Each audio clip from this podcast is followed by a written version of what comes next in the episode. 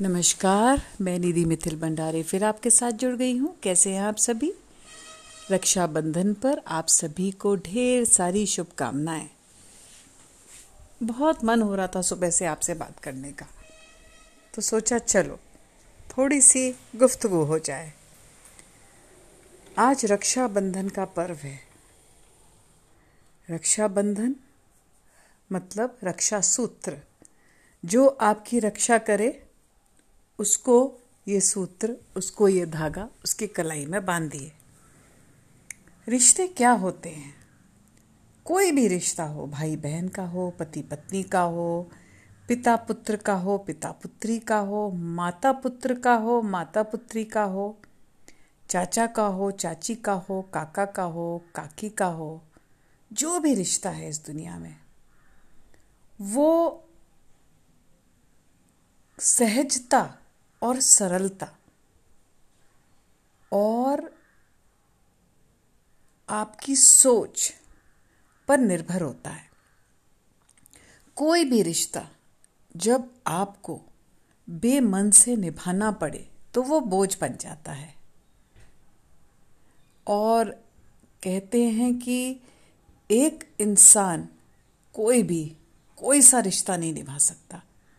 वो रिश्ता दोनों तरफ़ से निभाना पड़ता है, तभी वो रिश्ता टिकता है।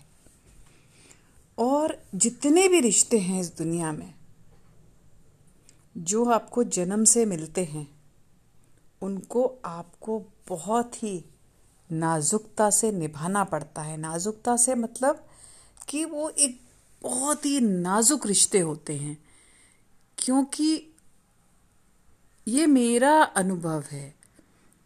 उनको आप सरलता से नहीं निभा सकते। उसमें बहुत ज़्यादा एक्सपेक्टेशंस होती हैं, है ना? बहुत ज़्यादा सेक्रीफाइस होता है। तो इनको आप रिश्ते कैसे बोल सकते हैं?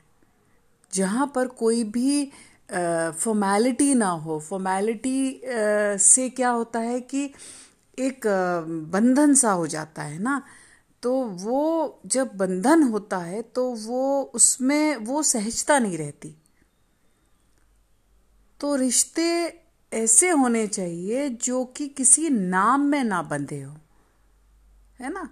इतने सहज होने चाहिए कि सामने वाला इंसान आपके लिए हमेशा है, बिगैर निसंकोच, निस्वार्थ और एक अपनेपन के भाव के साथ वही रिश्ता, सही मायने में रिश्ता होता है, जो कि आपको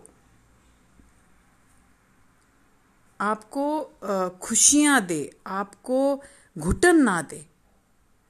तो आज के पावन पर्व पे मैं ये कहना चाहती हूँ कि ऐसे रिश्ते बनाइए जो कि आपको कमज़ोर ना बनाए, आपको मज़बूत बनाए।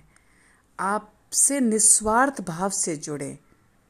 है ना? आपको कुछ फॉर्मेलिटी ना करना पड़े, आप जहाँ पे एक्सपेक्टेशन ना हो तो वही रिश्ते आपके जीवन को सार्थक बनाते हैं। नहीं तो आप उन रिश्तों के बोझ में दब जाएँगे और घुट जाएँगे। आज बस इतना ही। थैंक यू ख्याल रखिए।